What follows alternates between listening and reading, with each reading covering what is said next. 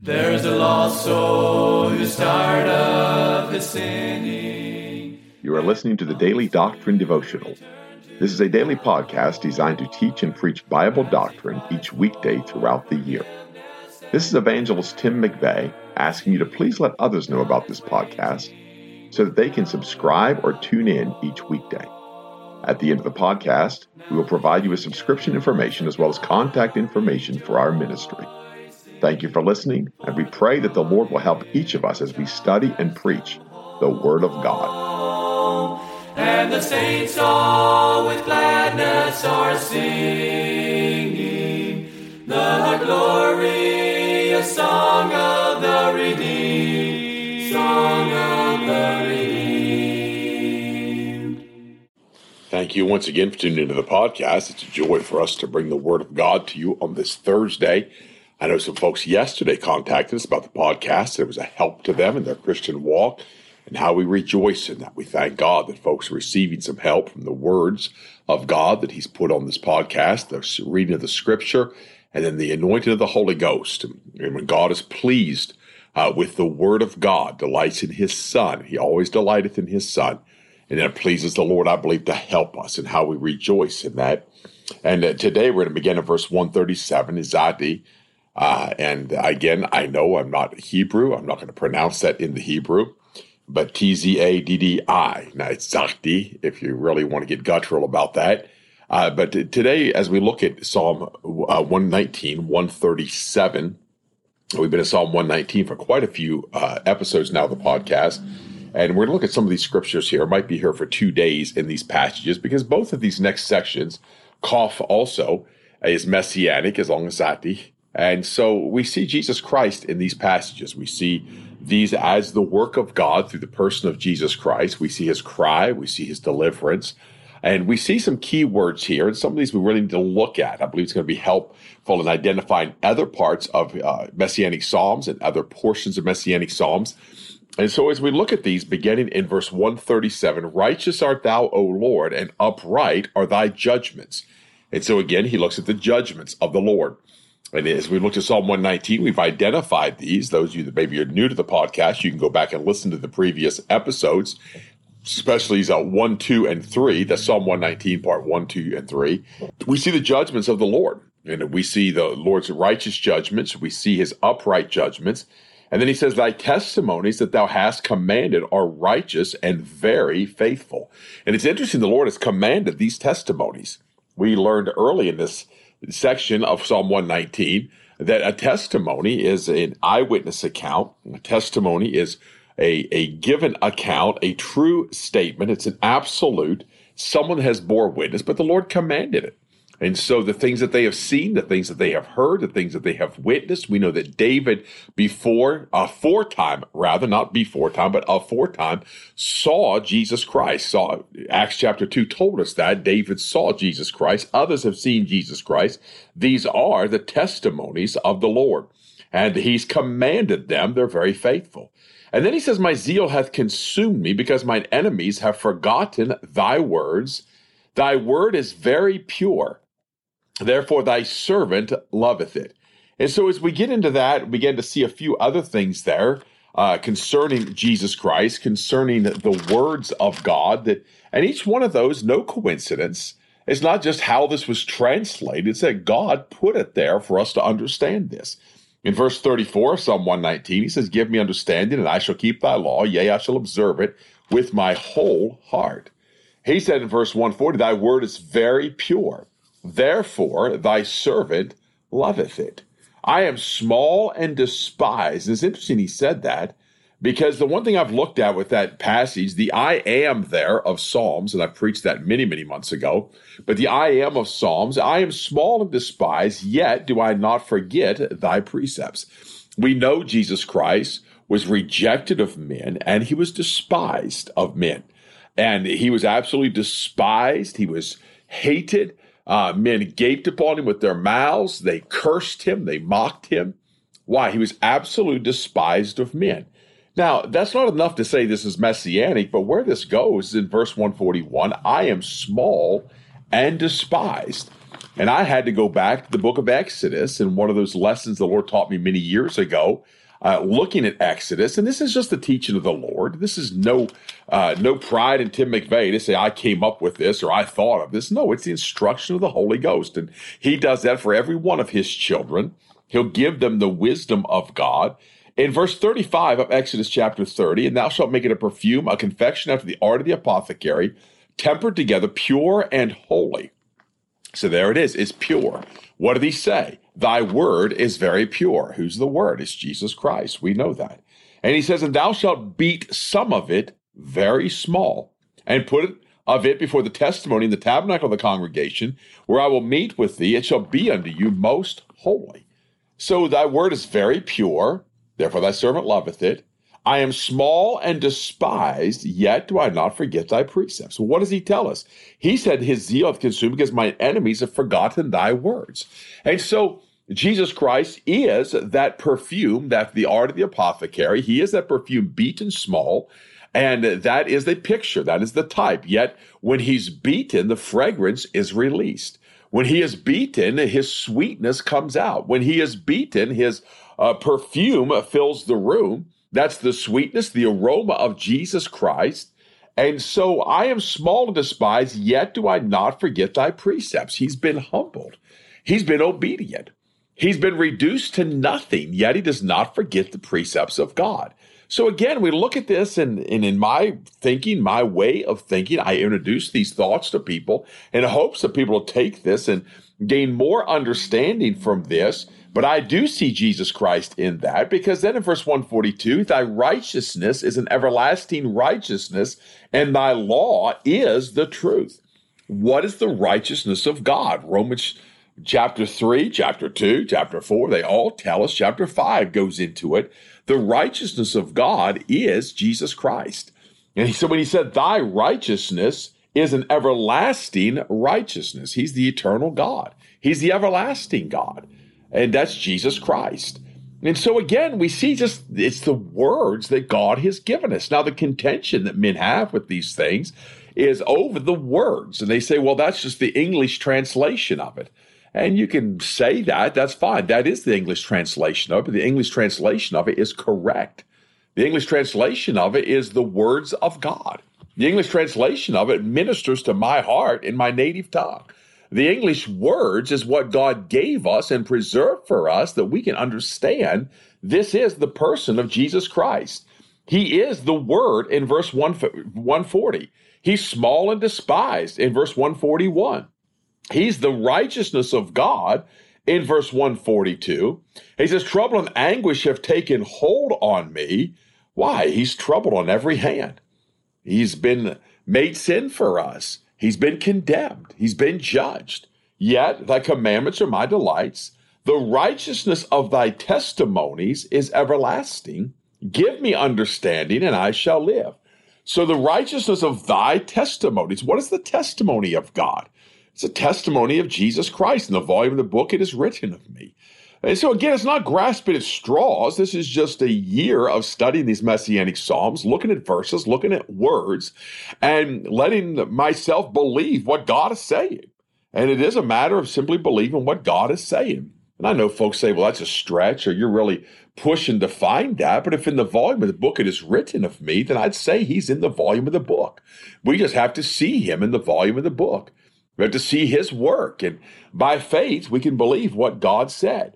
Now, we're going to be in Kof, which is verse one forty-five. In Kof, he says, I cried with my whole heart. Hear me, O Lord, I will keep thy statutes. That's what we read in verse thirty-four, a little bit earlier in the podcast. Give me understanding, I shall keep thy law. Yea, I shall observe it with my whole heart.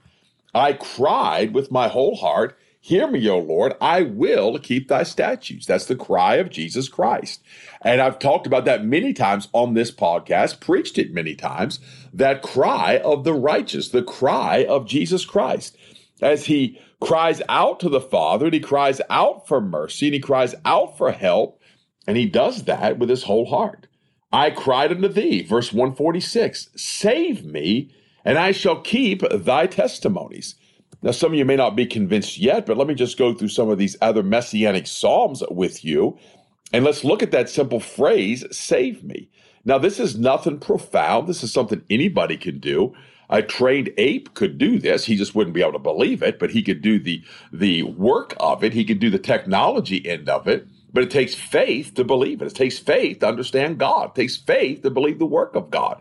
Psalm three and verse seven, you say, what do you mean that the, the ape could do this? He could type in these words into a search engine, especially King James Bible Online dot org. I want to highly recommend that. They have a tremendous app. They have a tremendous search. And, and it's a man who's been very uh, much on understanding the King James Bible, the issue of the King James Bible, the work of the King James Bible. And he's put this out there. It's easy to search. You can easily find phrases, expressions, words. And it's a great tool. It's a great tool to read the Bible. Psalm three and verse seven. This is searching that expression, save me, on King James Bible Online dot org. And that's a plug for them, King James Bible Online dot org. Psalm three and seven, arise, O Lord, save me, O my God, for thou hast smitten all mine enemies upon the cheekbone, thou hast broken the teeth of the ungodly. Now again, somebody says, well, is that messianic? Is that Jesus Christ there? When you look at Psalm three, and I, I have to personally believe it, it's Jesus Christ. And the reason I say that is because in verse seven, he says, I will declare the decree.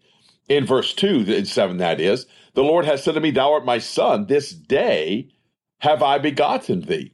And then from, from verse seven of chapter two, he goes into chapter three.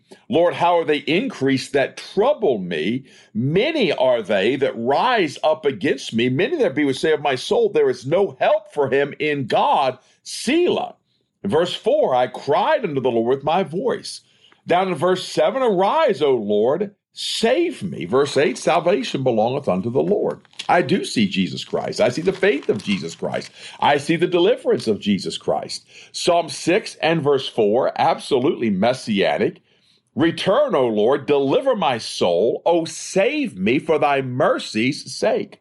Psalm seven and verse one, O Lord my God, in thee do I put my trust. Save me from all them that persecute me and deliver me. Again, messianic, Jesus Christ.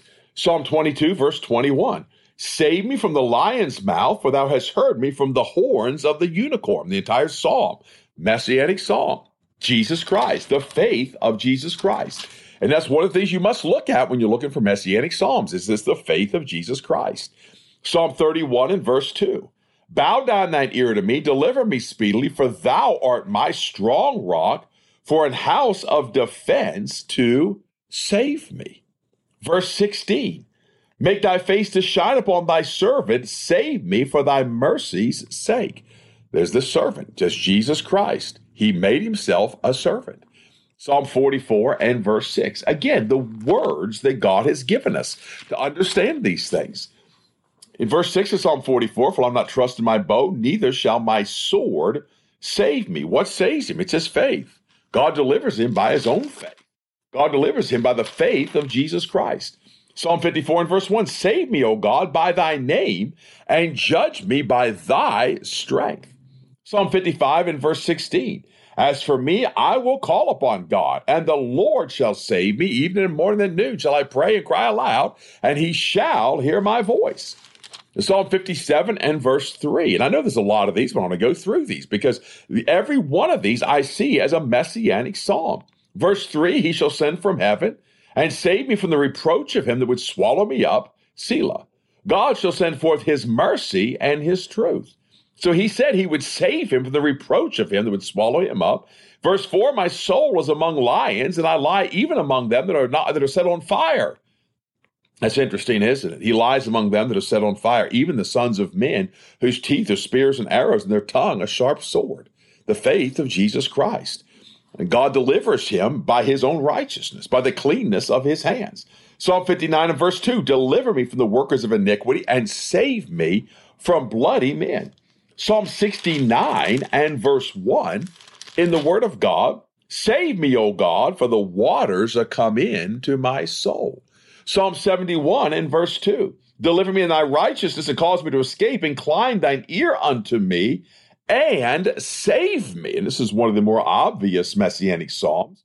Be thou my strong habitation, whereunto I may continually resort, that thou hast given commandment to save me, for thou art my rock and my fortress. And the Lord did command to save him. Why? Because the Lord had prophesied that he would deliver him, that he would save him, that he would not leave his soul in hell, neither would he suffer the Holy One to see corruption. Psalm one oh nine, verse twenty-six, and this is that odd psalm.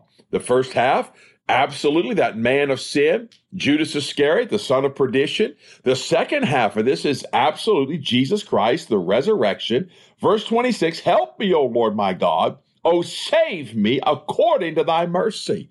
Then he said this, that they may know that this is thy hand, that thou, Lord, hast done it. Then we go to our text in Psalm one nineteen. Several places in Psalm one nineteen, we first saw it in verse ninety-four, I am thine, save me, for I have sought thy precepts. Our text today, Psalm one forty, verse one forty-six, I cried unto thee, save me, and I shall keep thy testimonies. And then lastly, Psalm one thirty-eight, we've not gotten there yet, but I'll give you a little hint on the inside. In verse seven, the Lord, he said, thou, I walk in the midst of troubles, thou wilt revive me, thou shalt stretch forth thine hand against the wrath of mine enemies, and thy right hand shall save me. The Lord will perfect that which concerneth me. So again, we see the work of God in the person of Jesus Christ. Did the Lord save him? Yes, he did. Did the Lord deliver him? Yes, he did. Why did the Lord do that? Because he cried unto him by faith. He believed God, and it was his faith that delivered him. So he cried unto thee, save me, and I shall keep thy testimonies. What is he saying? And Lord, if you deliver me from this, then your testimonies will be kept. Because you testified that I would, you testified that I will, you testified that an absolute, there's going to be a resurrection, your soul will not be left in hell, the Holy One will not see corruption. It's the testimony God has given of his Son. And Jesus Christ, the Son of God, fulfilled that testimony. I'm going to stop there. I've not stopped in the middle of a section yet, but we're done our time allotment that we normally give for the podcast. We'll continue in Kof in verse one forty-seven, probably go down through one sixty on tomorrow's podcast. Pray for us. We'll pray for you. There's a lost soul who's tired of his sinning, and he longs to return to the Lord as he cries for forgiveness and mercy. You have been listening to the Daily Doctrine Podcast with evangelist Tim McBay. For correspondence, please contact us through our website, and some evangelists dot com, and use the contact form to connect with us.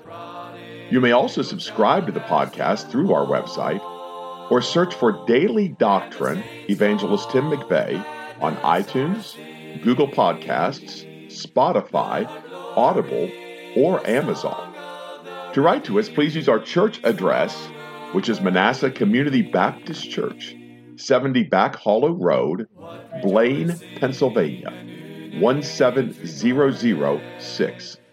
Thank you for listening, and we pray that the Lord will help each of us as we study and preach the Word of God. Don't forget to subscribe and tune in tomorrow, and remember to look up, for your redemption draweth nigh. There only was strife. Now the angels of God are rejoicing, for the prodigal child has come home, and the saints all with gladness are singing.